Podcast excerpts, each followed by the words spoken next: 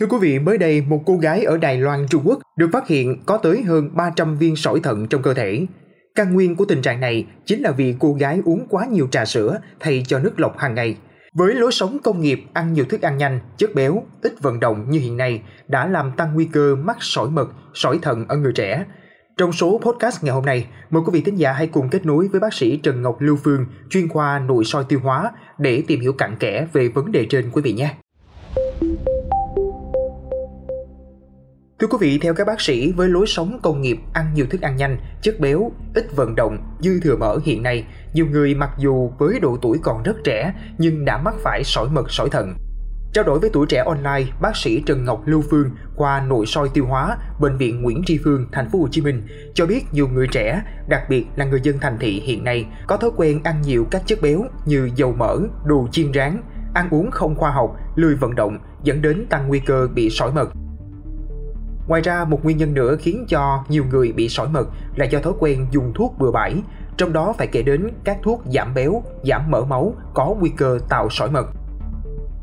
Các triệu chứng của bệnh sỏi mật rất khó nhận biết, trong đó có đến 80% người bệnh không biết mình bị sỏi.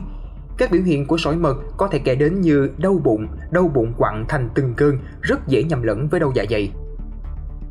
Trong số các thức ăn uống có nguy cơ, theo bác sĩ Phương, trà sữa là một loại thức uống rất được giới trẻ ưa chuộng. Một ly trà sữa chứa rất nhiều năng lượng từ sữa, trà, tinh bột, đường. Nếu sử dụng quá thường xuyên, lạm dụng thì rất dễ dẫn đến thừa cân béo vị và lắng động cholesterol làm tăng nguy cơ dẫn đến sỏi mật.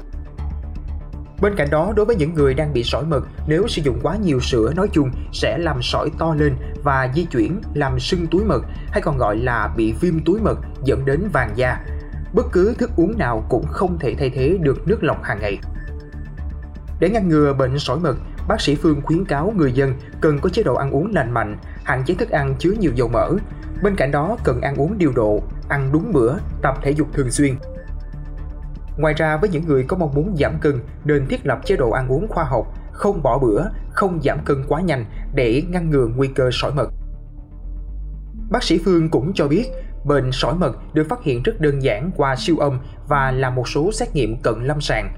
Nếu người dân thấy đau bụng, đặc biệt là đau vùng gan, sốt, trong cơn sốt có rét run, có dấu hiệu vàng da thì cần phải đến cơ sở y tế thăm khám ngay. môn là số podcast ngày hôm nay sẽ cung cấp được cho quý vị thính giả những thông tin bổ ích xoay quanh việc phòng ngừa sỏi mật, sỏi thận. Đừng quên theo dõi để tiếp tục đồng hành với podcast Báo Tuổi Trẻ trong những số phát sóng lần sau. Xin chào tạm biệt và hẹn gặp lại.